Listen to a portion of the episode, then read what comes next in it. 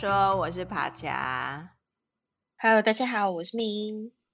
你知道我们上一集不是在讲 Zoom 的畸形症吗？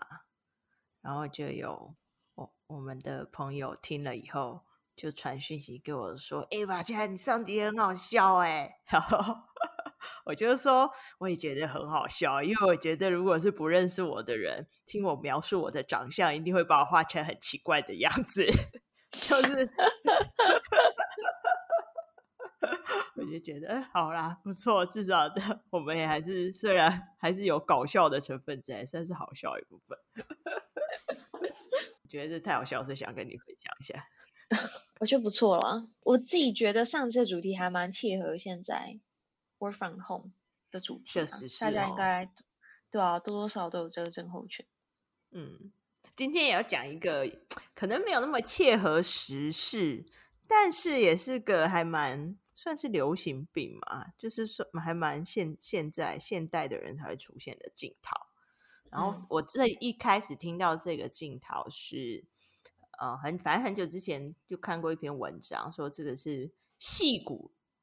里面有很多人都有这个症状。哦哟，然后那时候我不放在心上，因为我在台湾，我根本没有听过有人在讲这件事情。嗯嗯嗯。然后直到最近，我看我有接触到一些人。就是在访问那些人物的过程中，他们都不约而同听到了他们有这种症状，我才开始又有这个好奇心，想说：诶，难道这个症状在国外真的这么常见吗？但我在台湾怎么我都感觉 没有什么太大的 feel，所以我就查了一下，就跟明说：不然我们来录这个主题好。好，这个症状就叫做 Imposter Syndrome，就是冒牌者。症候群，或者是还有人翻冒名顶替症候群。哎，这么难的翻译，好，它就是一个比较精准的翻译。对啊，然后那这个症状，它它到底是什么？它就是啊、呃，就是有成功人士会觉得他的成功只是偶然，只是因为他的运气好，并不是因为他有实力，所以他就会一直担心他只是。这个位置上的冒牌者，终究有一天会有一个强者把他踹下去，他就会取代他，变成 loser。对，然后瞬间变成 loser，嗯。现在成功都是昙花一现，其实他们就觉得自己有资 格在那个位置上。对，嗯，那你之前有听过吗？有有有，我之前就有听过，然后我也有听过身边的朋友说到自己有这个现象。就是冒牌者症候群啊，对啊，嗯，我自己也觉得可能我也有一点，说不定。但就像帕恰说的，就他这个症状，呃，两个字就是认为自己不配，不配这个成就，或是不配这个呃时机啊，或是不配这个 promotion，所以大家可能会觉得，哎，我有拿到这个机会，可能就只是刚好运气好。或是大家可能被他外表的一些表现给骗了，然后或是别人的过分抬举。那我之前有听过，嗯、就除了你那个，你说你看过一篇文章在讲矽谷工程师之外，嗯，那我有看过别人呃说，就是冒牌者症候群在出色的女性当中特别普遍。女性哦，对，嗯，有趣。为什么？他有说为什么吗？他没，我觉得他应该有讲为什么，但我可能忘。但我自己 觉得也蛮好想象的，因为可能女生会稍微的比较完美主义一点，然后会比较在意他人的评价，就会想要做的方方面面俱到吧？对啊，嗯嗯，有可能，而且长期以来女性都比较弱势的感觉。对，所以他会觉得，如果你真的要获得很大的成就，那你可能要各个方方面面都要很出挑，就有点像是无懈可击那样啊。嗯、然后因为就是可能又是这样的 mindset，就会让你觉得，哎，好像如果没都没有达到一百分，那我是不是还没有准备好？这样，嗯、或是即便你已经一百分了，你也怀疑自己是不是真的有那一百分，类似这样这样。我猜，对啊。你知道我查资料的时候才才看到，他们说，其实这个冒牌者症候群，全世界大约有七成左右的人都有。这么多数字，我觉得很 amazing 哎、欸，就表示其实很多人可能是隐性，他可能不知道自己有这个镜镜头。嗯嗯嗯嗯嗯嗯，但是可能或多或少你会有这样的心态。然后我我看完这个，我就回想，嗯，那时候我觉得我那时候刚工作的时候，有一点点这样子，是因为有一天有反正就有一个外国同事，我觉得可能或许老外很早就知道这个概念，嗯、然后他们也可能比较习惯赞美这件事情。但是反正那时候反正就有一个外国同事。我好像我忘记什么事件，但反正我可能就是给了一个 presentation 一个报告，或者是做一些什么事情，然后他就走过来跟我说：“哎、欸，帕佳，你做的很棒哎，很好哎。”我就说：“哪有，没有啦，不够好。” 然后他整个傻眼，他就说：“你做的真的很好，你为什么不承认呢？” 好，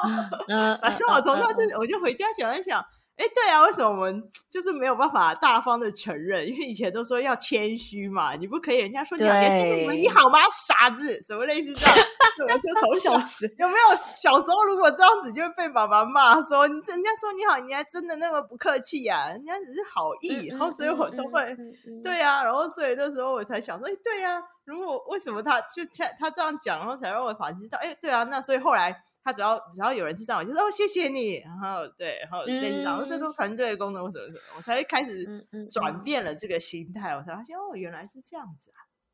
对，因为像刚刚爬墙你说到隐性的冒牌者嘛，那有篇文章也大概赘述了一下所谓隐性是什么，嗯、那或许听众朋友也可以听听看，或许有一些隐性冒牌者的特征你有符合也说不定。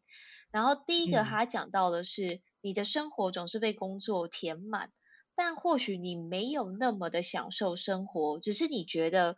好像如果停下来，如果我今天去休假或者去休息，那我可能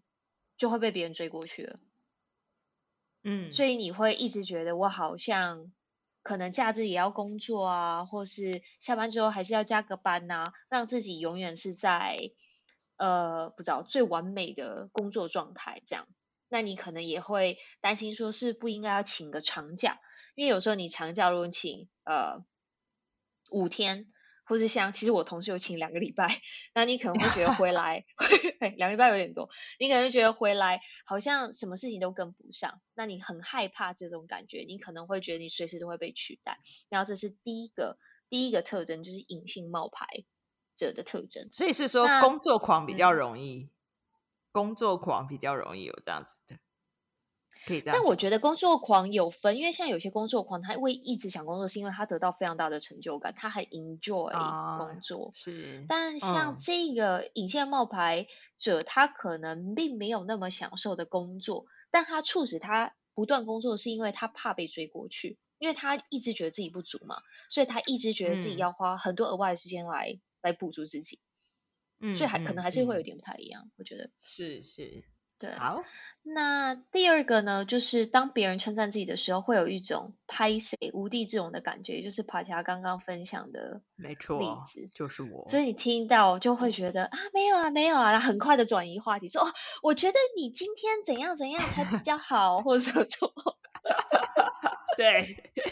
哪有你做的更好了？对对，只是运气好而已。天哪，好有画面！哎、欸，但我发现这件事情在不知道，就像你讲，有可能是因为我们的家庭教育，或是我们从小的呃学校啊教导，或者整个亚洲文化儒家思想，我觉得大家亚洲人都比较难以很大方的接受称赞或赞美。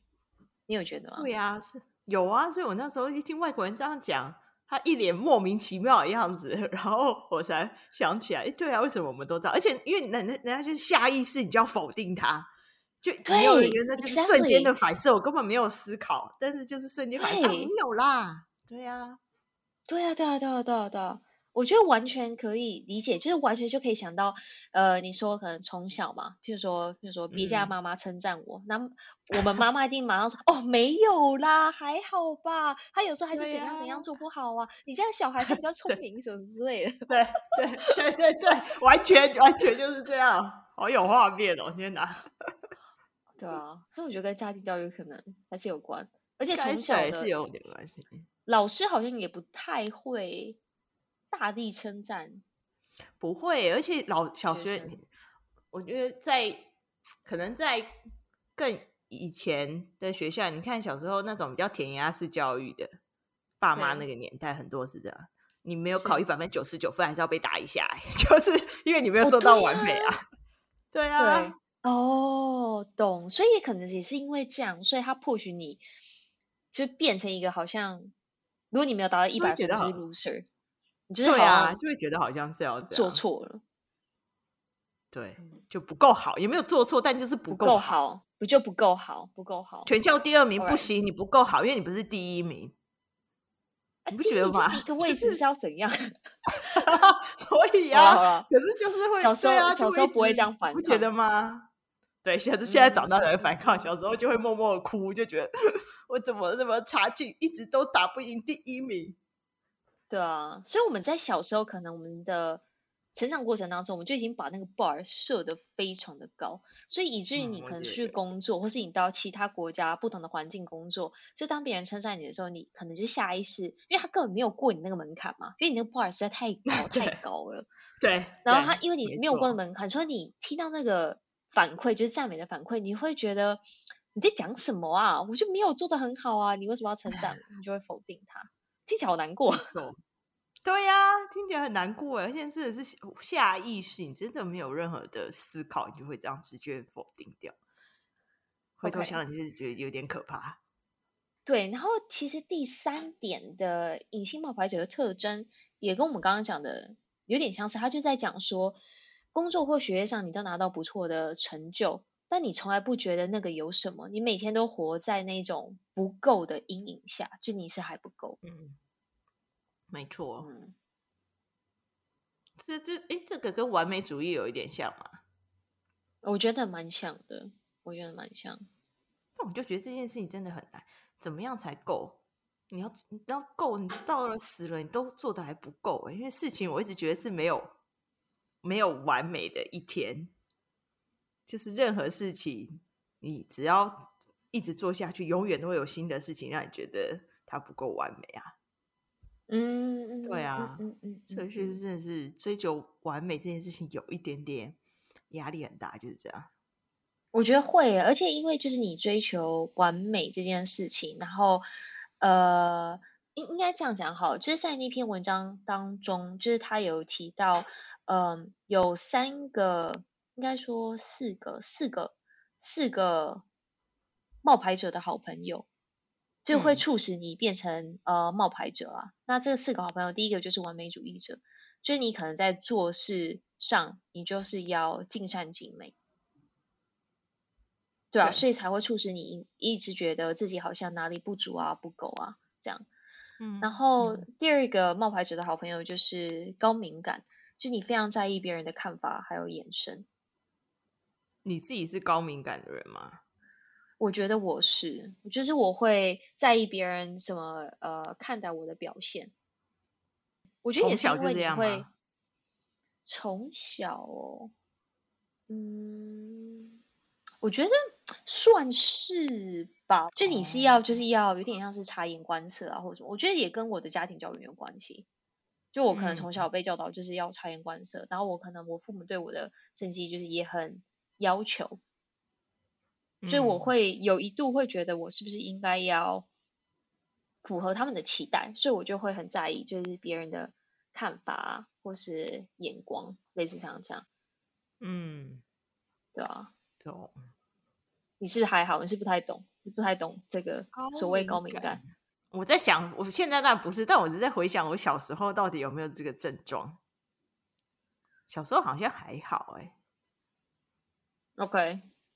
嗯，那可能就好，我可能没有，就比较好，对啊，很棒，很棒。然后第三个就是你可能是比较内向的人，那就你可能会有一些感觉，你比较不会对他人倾诉，那你可能就比较享受，呃，宁可在自己的世界里面啊，就是比较享受跟自己独处的，嗯，这一块，嗯，对啊。这个我就比较难以类比，因为我本身不是很内向者。我觉得我是内向，但我不觉得自己很怪，就是 你觉得其他人才比较怪？对，所以这个我好像也还好。那最后一个就是呃，低自尊者，就是你会觉得自己很糟糕，表现不好，然后你不喜欢自己。有一点，我觉得低自尊你可以想成就是对自己非常的没有自信啊，嗯、就是你做什么你就觉得自己好像没有做的很好，对啊？对啊，这个我也比较比较还好。我觉得的确就是，我觉得不能说低自尊，但的确，如果我到一个新的环境的时候，我会比较没有自信，但不会到低自尊这样。嗯，对啊，低自尊很多时候也是跟家庭，从小在什么家庭环境有很大的影响。我觉得蛮有关的，对啊，所以就是这四个就是冒牌者的好朋友，对，就他可能假设如果呃你。拥有很多他的好朋友的话，那你可能就是会有比较高的几率，你可能会有冒冒牌者的症候群。那也可能也是因为你有冒牌者症候群，嗯、你会更彰显，就是你会更熟悉他的这些好朋友啊，周边朋友。对，其实这些它都指向一个最源头的原因，就是很就是大家很害怕失败这件事情。嗯嗯嗯嗯嗯嗯，就是我觉得是，就大家把对，对，就是最后的这个结果看得非常非常的重，就是害怕失败。嗯，对啊，对啊。可是你是怕失败的人吗？我觉得看事情啊，看事情。但嗯，我觉得长大之后你会慢慢找到。对一件事情的好坏定义，而不单只是结果。我觉得长大后会看比较开，就是你可能在这个过程当中，你得到的东西才会是真正的宝物吧？嗯、对啊，没错。就或许你对你花一个很长的时间在准备一件事情，但它最后结果是 fail，但我觉得也、嗯、长大之后就会觉得，其实不用那么在意最后的那一个点。而是就是在这个过程当中，即便失败，它还是一个特别的经验吧。如果这样看的话，你就会觉得其实你没有丧失什么，你反而多了一个经验。这样，嗯，还蛮好的啊。你长大了，对啊。但是这跟冒牌者症候群有没有很有没有很高度相关？我没有到很确定。应该就是都都有彼此有所关联呐、啊，对啊，就但是即便我看那么开，但有些时候，譬如说，呃，大家要我尝试做一件事情的话，或是呃，不知道哎，把我推到一个位置的话，我可能还是会一开始我还是会觉得，哎，明明就还有其他更优秀的人啊，那我是不是真的可以呃符合这个期待？我觉得我还是会有点担心，就我觉得那个心情还是在，嗯、对啊。OK，只是你可能可以很快的过去，然后继续往前进。对，我觉得都还是方方面面要学习，因为我觉得同时间我还是一个会在意别人眼光的人，所以即便就是我最后对这件事情我看很开，嗯、但如果这件事情是会影响到别人的话，我就会觉得说，哎，那如果我做不好，我是不是会有点呃没有达到对方的期待？就我还是会，我还是会有一些点是我自己没有办法过去的。Oh, okay. 就如果今天是完全是我自己的旅程的话那我 fine，因为嗯，没有人去评价，嗯、没有人会觉得我做失败了会是怎么样啊？但假设如果今天是，比如说有人 A 或者同事 A，呃，推荐我去做一件事情，那如果失败，我可能会觉得，哎，那 A 同事不知道会怎么想，他会觉得哈，为什么一开始会不会后悔当初他所做的决定？嗯。原来是这样子啊，那你想的还蛮多的耶，嗯、就你思考的非常的多，是公民感啊？怎么样？是做就好啦，想这么多，呵呵呵。好，那我们就来讲一下，那我们要怎么样面对这件事情，让这只冒牌者不要这么严重呢？有些什么方法可以提供给听众朋友们？我看到的呃，一个主要是自我肯定啊，就是你去想一下你自己本身的价值，嗯、所以还是回到身上，就是回到自己，回到我们很早很早就有的主题，就是你要更认识自己。有点像是如果你会冒牌者症候群，某个部分是因为你没有你自己也不认同你自己的价值嘛，所以你才会嗯害怕，就是你在别人眼中期待落空。对啊，嗯、所以我有看到一个练习是你自己去多肯定自己。如果当你了解自己的价值的话，那某种程度你也会提提升自己的自信。那你在做事情方面，你就比较不会有所谓的冒牌者症候群，你就不会觉得自己不够或是不配，就是会比比较一个正向的循环呢、啊。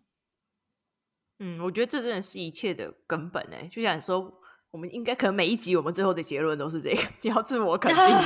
我们每次换句话说而已，但、啊、是不同的方法。但这真的是，就我还是觉得一个人的自信心会是一个去支撑这一个人面对各种压力或者是恐惧的时候，他能够多正向的去回应这些事情。所以，当你有自信心，你自然就不会有那么多的焦虑，或者是这么多的烦恼。所以自我肯定这件事情，我一直都是觉得，我一直都非常赞成，我们应该要学会做这些事情。但只是因为我们过去学校教育、家庭教育、社会教育，没有人教我们这件事情。所以，如果你现在就是一个可能能够做到自我肯定的人，那你就是前世修来的很好的缘。但是如果没有，我觉得你也不用太太觉得哦，太太失败或者太焦虑，因为大部分的人都没有，就是都没有受过这个训练。以就是以我们台湾的文化来说啦，那这边有些小方法是可以让大家多看到自己的价值。这第一个就有点像是，呃，从比较简单的嘛，所以你可以想一想，如果用三个形容词来形容你自己，会是哪三个？但应该我猜会有一些听众朋友会觉得啊，我就想不出来三个啊。如果你是这样的人的话，那我觉得不妨你可以问问看你亲密的朋友，让他们用三个形容词来形容你自己。嗯亲密的朋友可能是一部分嘛，那或许你的工作伙伴他怎么用三个形容词来形容你自己，对啊？对，或是你还有其他的什么 group 的朋友，那用他们用三个形容词来形容自己，你可以去从别人的眼中去某种程度也知道说大家怎么去看待你，对吧？嗯，但还是就是心目中的对照一下，对对对对对对，就是如果没有办法想出三个，就一开始没办法想出三个，我觉得可以慢慢想。但还是就是推荐大家可以想出三个，毕竟你跟你自己相处最久。嗯，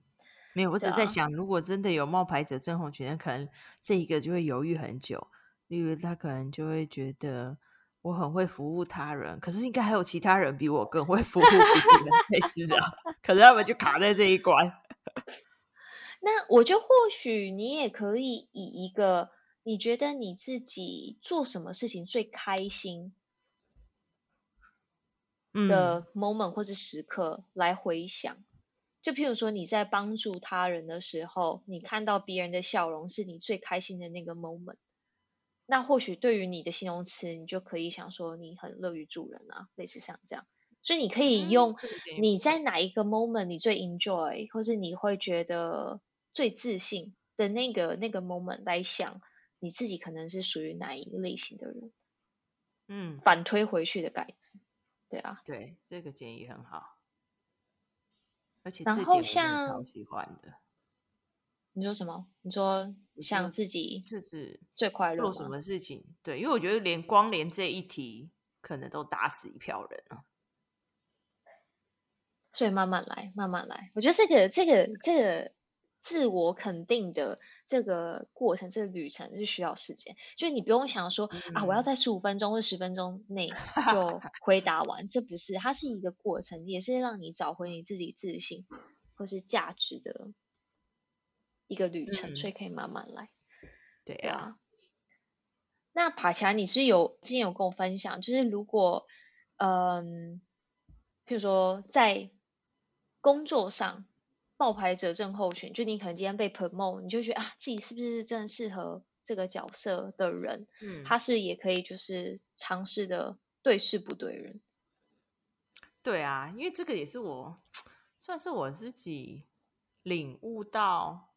因为像假设一开始我们不是就会否定，哎，我们做的没有那么好。可是那时候我就会发现，我的关注力都只在、嗯、我的专注力都只在人身上，在我这个人身上，我这个人有没有成功？别人对我的看法是什么？那我就觉得这样感觉很不舒服嘛。所以后来我就开始把我的专注力放在事情上面，因为我觉得事情是一个相对比较客观，而且它可以有很明确的好或不好的标准。就一件事情。它总是有它做的好跟做的不好的标准，所以如果我后来就发现，我把专注力放在不是看哦，我到底值不值得这个 promotion，值不值得这个称赞，而是我就去只想说我做了哪些事情，然后这些事情做得好或不好，嗯、因为就像刚刚说嘛，事情是一个客观，它有明确好或不好的标准。那所以我会去看说，那当然你可能也会说，事情就没有做好一天啊。我们刚刚不是讲离完美很远嘛，糟糕又绕进那个胡胡同里，但是没有。但我后来又再带出另外一个点，就是我后来就不再去想说这件事情做得好或不好，而是因为我在好的标准在哪边，嗯，然后我也我就是朝所谓那个好的方向去。然后我就不再把结果放那么严重，而是我会更想我，我就专注在说哦，我我做这件事情很快乐，我就做，然后应该怎么样做叫做好这件事情，我就这样做，所以就变成我后来就可以抛开说这件事情我做的我好或不好，我完全没有在在乎哎，然后甚至有时候人家给我 promote，我会觉得很莫名其妙啊，诶，我做了什么嘛？我只是很 enjoy 我在做的这件事情，所以我刚才会一直很认同你说要去做自己喜欢的事情。是，对啊，然后因为我我一直觉得，如果你是真的很很喜欢你做的事情，你自然会把这件事情做好。没有人会把自己喜欢的东西搞烂嘛。哎，这些冒牌者，这种人说哈，有可能啊，我可能就 可能就会做不好啊。所以我才说，好了，我可能比较自私，我想说我自己反正就做的很开心，我才管你结果好我不好。我自己在过程中很 enjoy，很享受就好了。嗯，对，后来就就是比较只在乎说，哦，我自己做这些事情做的开不开心，结果好不好，我觉得那是其次，但 at least 就是至少我觉得，哦，我很开心啊，做这件事情。你得到了一些事情，对啊，对啊，我得到了快乐啊。嗯，所以还是蛮重要，所以你去，你还是要去回想，就哪些事情是你可以让你感到最快乐自在，然后你表现最好的事情嘛？嗯、那你当然就是你。发现这些事情之后，你当你在重复做这些事情的话，你就会比较有自信，对啊。嗯、那我觉得，当然就是任何人，当你尝试一个新的事情，或者新的位置，或者新的环境的时候，你一开始可能都还是会有一些不安，有点像是如果你今天被 promote 嘛，嗯、然后你换了一个新的位置，你有新的职责的话，你当然会，因为你没有做过，所以你不确定。你能不能胜？我觉得一定都会有这个感觉。但如果你在回想那些让你自己感到最快乐、最自在的 moment，我觉得你接下来你可以想的是，你要怎么去延伸那个状态。举刚刚的例子来讲，如果你觉得看到你帮助的对象露出就是满意的笑容，或是他对你说谢谢，那时候是你最 value 的 moment，就是你觉得最开心的那个 moment。那你可以想说，当你到新的环境或是你新的呃职位的时候，你要怎么样再重现这件事情？你可以，你可以，你要怎么来延伸这个状态啊？对啊，因为那或许就会是你的 super power，就是你本来就是一个很擅长聆听，你就是很擅长去帮助别人的一个人。嗯、那你要怎么延伸这个状态在你新的环境？那这就是你独特的优点，所以不管怎样，这些优点都会在，只是你可能是用另外一个方式来诠释它，所以不就是不会让你觉得你自己什么都没有，只是因为运气赢得这个位置而已。对啊，以以你刚刚那例子，可能就是他在他职场上，可能就转化成他很常帮助同事，对，然后在职场上人缘超好。人缘超好的人，可能就会遇到很多的贵人，这些贵人就可能会提携他，类似什么，就会开始有一系列正向的循环。没错，没错，因为你你一直引咎你你在做你喜欢做的事情，你就会至少你会愿意花时间去做，因为那是你喜欢，你做它你会感到快乐，所以才会开启一连串的。嗯、我觉得重重点是开启这一连串正向的循环，因为我觉得要有这正向的循环，你那个自信才会来。没错，真的，对呀、啊，因为我们一直处像我刚刚一直处在那种负面的那种循环里面，你真的很难培养那自信。所以你要去制造一些这种小 moment，让自己觉得哦，对啊，其实你你还是很开心。然后一旦这些正向情绪来，我觉得就通了，就可以走出那个死胡同，打通任督二脉，没错，到底。对，好啦，这就是今天的分享了。对啊，就介绍这一个症状给大家，大家有兴趣可以自己上网再去再去 Google，然后其实应该都可以找到一些自我检测的一些方式。这个是我觉得自我检测是最重要，也不因为你要先知道自己有没有这个症状，你才会有后面的改变嘛。然后你们可以再去对，再去再去想说，哎，那我要怎么样开始看到自己的优点啊？然后怎么样让自己更有自信、嗯嗯嗯嗯自我肯定一点。对啊，那如果听众朋友就是有其他方式，就是你尝试过，然后克服你的冒牌者症候群，也欢迎跟我们分享，因为我们其实也蛮需要的。嗯、我啦，我啦，我们已经对啊，好啊，那今天这集就到这边啦，谢谢大家，记得要订阅和分享哦，